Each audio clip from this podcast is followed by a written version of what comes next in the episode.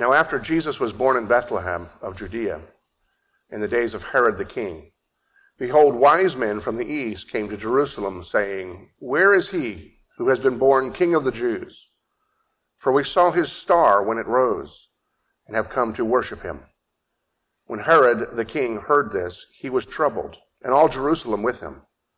And assembling all the chief priests and scribes of the people, he inquired of them where the Christ was to be born. They told him, In Bethlehem of Judea, for so it is written by the prophet, And you, O Bethlehem, in the land of Judah, are by no means least among the rulers of Judah. For from you shall come a ruler who will shepherd my people, Israel. Then Herod summoned the wise men secretly and ascertained from them what time the star had appeared. And he sent them to Bethlehem, saying, Go and search diligently for the child, and when you have found him, bring me word that I too may come and worship him. After listening to the king, they went on their way. And behold, the star that had been seen when it rose uh, uh, went before them until it came to rest over the place where the child was. When they saw the star, they rejoiced exceedingly with great joy. And going to the house, they saw the child with Mary, his mother.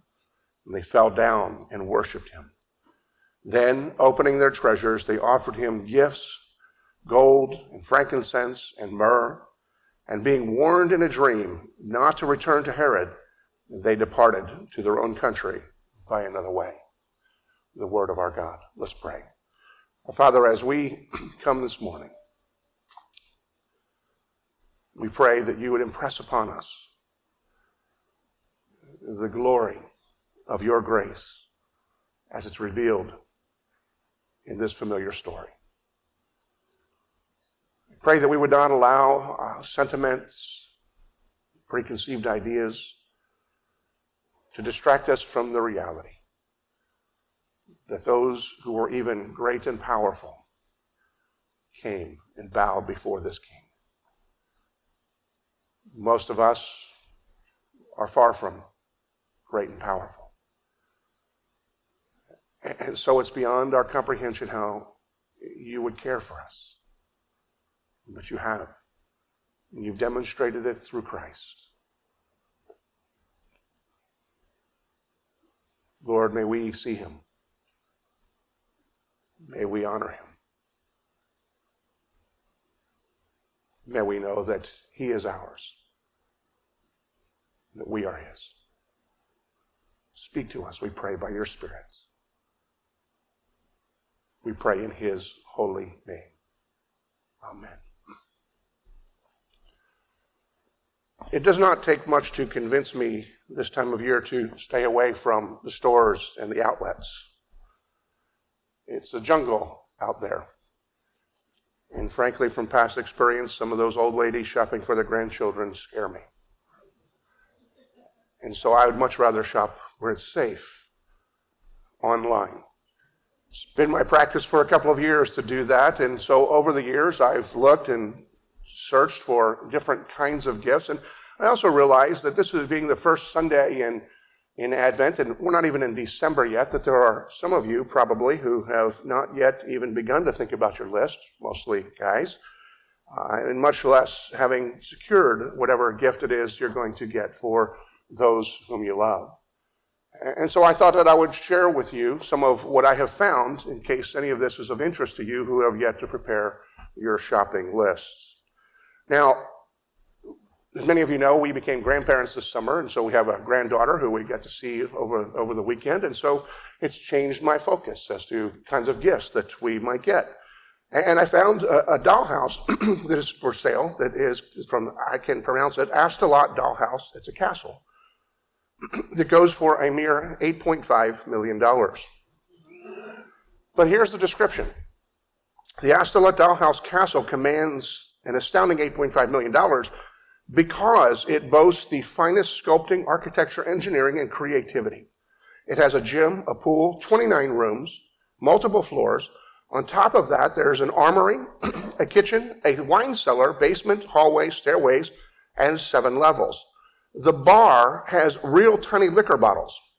And there are also, it's also a grand ballroom, a music room, a library, formal rooms, and finally at the top level there's a majestic wizard's tower. This masterwork took 13 years to complete and weighs between 815 and 890 pounds. Its $8.5 million price tag works out at $24,425 per square foot, which makes it more expensive than the real apartments in the posh localities of New York and London. So we passed on that, but therefore it will still be available if you want that for somebody in your family. Now, some of you have no interest in dollhouses, but I did find a, a model car. Uh, uh it's actually a, a, model Lamborghini. And, and says you can buy a, a real Lamborghini for about $380,000, but this toy replica cost a whopping $4.6 million. The 1 8 size model was made by a German engineer and the reason for its exorbitant price is that it has gold, diamonds, and platinum rims in its headlights, steering wheel, and seats. Uh, the engineer took 500 hours to complete it, and uh, the, the, present, uh, and, and, now, uh, well, anyway, just he just says this is why you now know why it costs 10 times more to buy this replica car than the car itself. Many of you are into soccer this is a little more feasible. Uh, the Shimansky soccer ball goes for 2.59 million. Says you can't kick this ball, and yet it costs 2.59 million. The reason why is this ball is a 4.8 pound beauty that is encrusted with 3,500 carats of South African diamonds, including 6,620 white diamonds and 2,640 black diamonds. And something a little simpler. Rubik's Cube. What I found says you can buy the regular Rubik's Cube for about three bucks. But if you're an aficionado, and if you have a, flat, flat, a very fat wallet, you can pick up this masterpiece Rubik's Cube for a mere $1.5 million. It is fully functional, so it means you can play it. And it's made of 18 karat gold, with each side embellished with 185 carats of precious gems instead of stickers on each side.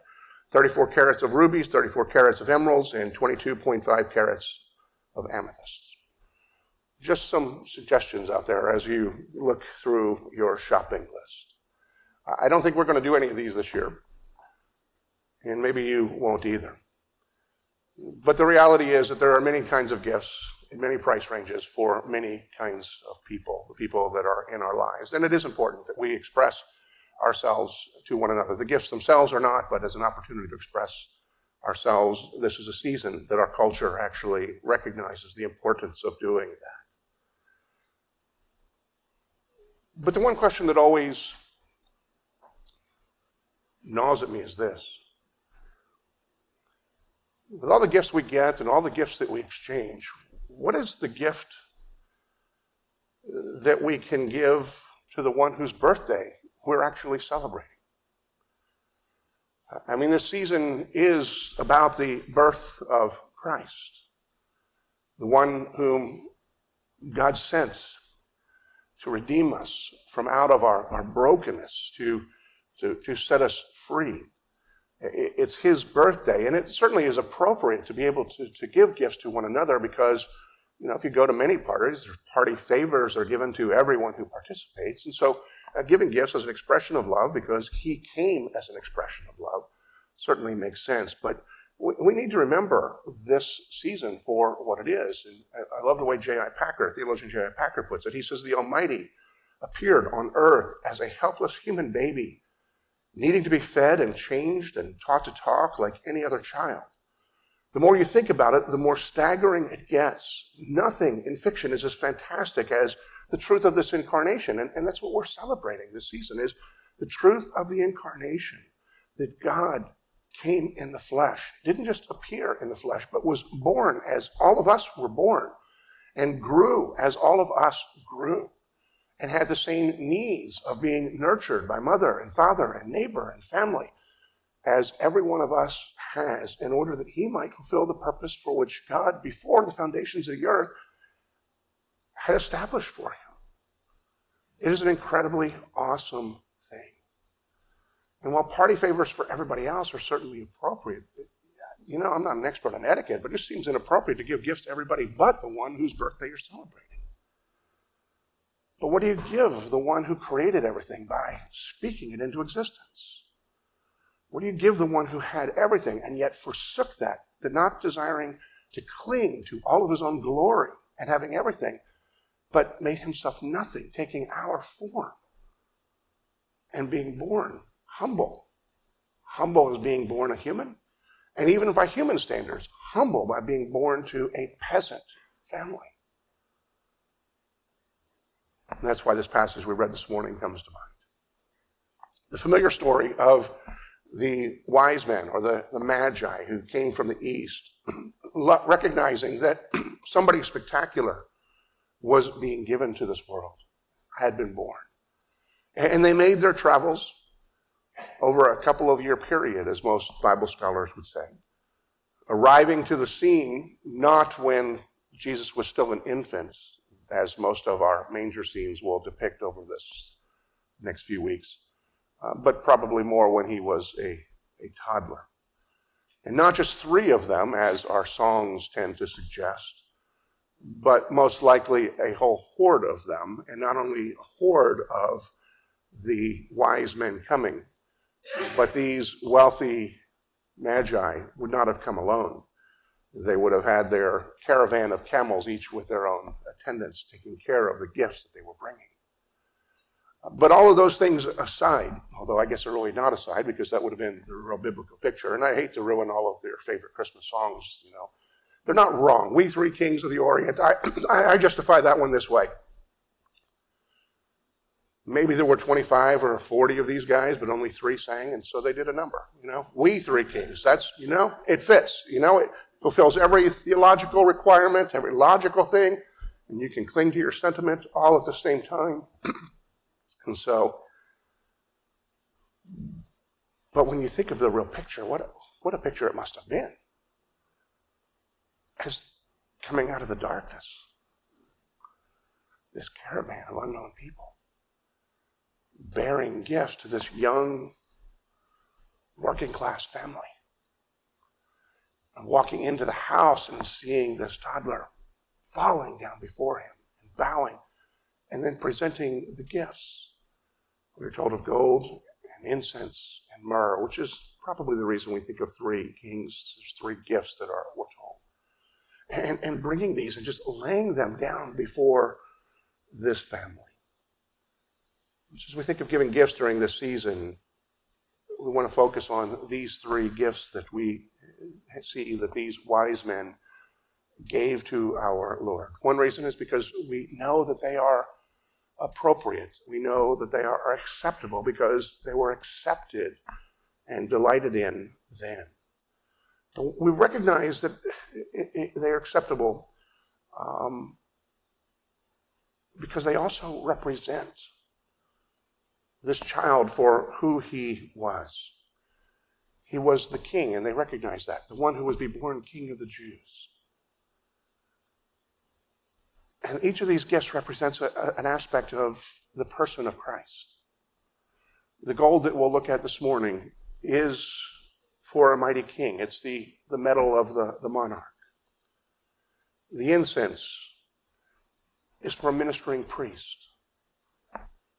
And the myrrh is for a martyred prophet that we'll look at next week. As we look at the gold this morning, let's, think about this. It is, it is appropriate for, for our Lord, for a king, uh, because it reflects him. It's, the, the kings are into gold. They, they collect gold. They, they make things out of gold. But the Bible also refers to, kind of uses gold as, as reflecting a, of deity. If you think about the Ark of the Covenant, which was uh, a symbol of the Christ that was to come, it's important. It was an important piece of furniture, but it was important in the, the worship of the people in, in the tabernacle because it was a reflection of the promised Christ. And the ark was made of acacia wood, and some scholars would say that the wood aspect of it reflects man, uh, but it was covered completely in gold, which is a reflection of deity throughout the scripture. And, if that symbolism is true, then we have a, a picture of Christ himself, even in the, in the ark itself, uh, because it was fully, fully man, and yet it was fully gold, uh, fully God. Uh, and the what we call the, the, hypostatic union, the two natures of Christ, are, are reflected in that. And, and, so gold is a very worthwhile uh, gift, an appropriate gift. It's the idea of giving a good gift is it reflects the one to whom it's given and expresses the heart of the one who's giving it. Giving gold to Jesus was the perfect gift. And, and some might even say that gold is practical speaking for those who, you know, like you're looking forward into uh, the book of Revelation, and we're told that in the new heaven and the new earth, the streets are going to be paved with gold. It's quite practical. It also cracks me up because, you know, in this world, people fight over gold. Wars are fought over gold. In heaven, it's going to be as common as pavement. And yet, kings long for gold. And this season, we have an opportunity to give a gift of gold to our King. Now, you might say, well, that would be great. One, I don't have a whole lot of gold. Second, even if I had a lot of gold, how would I give it to him? Well, what I want to focus on as we kind of wrap this up are, are the ways in which we can give the gift of gold to our Lord during this Advent season, and not limited to this Advent season, but through our lives as well. I would say the most obvious that we can give gold would be parallel to the passage here is we give of our own resources. That's what these kings were doing. From their own resources, they were coming and they were presenting this to, to the king who had just been born. And we who are called by Christ to follow him, we are also invited to, to give to him. And we give to him not just as an act of honoring, although certainly that's part of it. But we're invited to give to him as we invest ourselves in the work of his kingdom in the work of the mission of the church and the advancement of the church, whether it's through global missions or ministries of mercy in our local communities or, or throughout the world, all of which take resources. But I'm reminded of Jesus as he was speaking with his disciples, or at least those who were following him. And he made this statement Whatever you do for the least of those who are around me, you've done for me. And so, as I think about that, we have this great opportunity to be stewards of the resources that God has given us and then invest them and also engaging ourselves in the mission of advancing the kingdom in our community and around the world. As we give so that others may benefit, whether their tangible needs be met through mercy ministry or they hear of the gospel for the first time, or churches are established so that the community and the people group that is reached is able to sustain a church that ministers to its people and advances the gospel throughout their community and even into uh, neighboring tribes and, and peoples. You're investing in the kingdom. You're giving to those who have need. And Jesus says, when you give to those who are in need, when you give to those who are considered least in this world, Jesus says, I count that as coming to me. And so, one way that you can during this holiday season is giving a gift to Jesus is to invest yourself in the mission of His church. Along with that, we are able to give a gift of gold by cultivating our own personal faith. Listen to what Peter writes in 1 Peter uh, chapter 1. In this you greatly rejoice, though now for a little while, if necessary, you have been grieved by various trials so that the tested genuineness of your faith, which is more precious than gold that perishes though it is tested by fire, may be found to result in the praise and glory and honor at the revelation of Jesus Christ. And so, what Peter here is saying is that as important as gold is, when you invest yourself in learning more about Christ, engaging Him, growing in grace and knowledge of our Lord Jesus Christ. When you are cultivating that faith, a faith that sustains you regardless of the circumstances that you find yourself facing, that's more precious than gold. And as you cultivate that faith, and that faith is in Him, then you are in relationship with Him. And as you give yourself to Him, you are giving yourself, you're giving to Him a gift that is more than gold. It's an investment during the season, a reminder during the season. We honor God. We bless God as He has blessed us by pouring ourselves into that relationship and making our faith a focal point of our lives. And then finally, I would just say this we,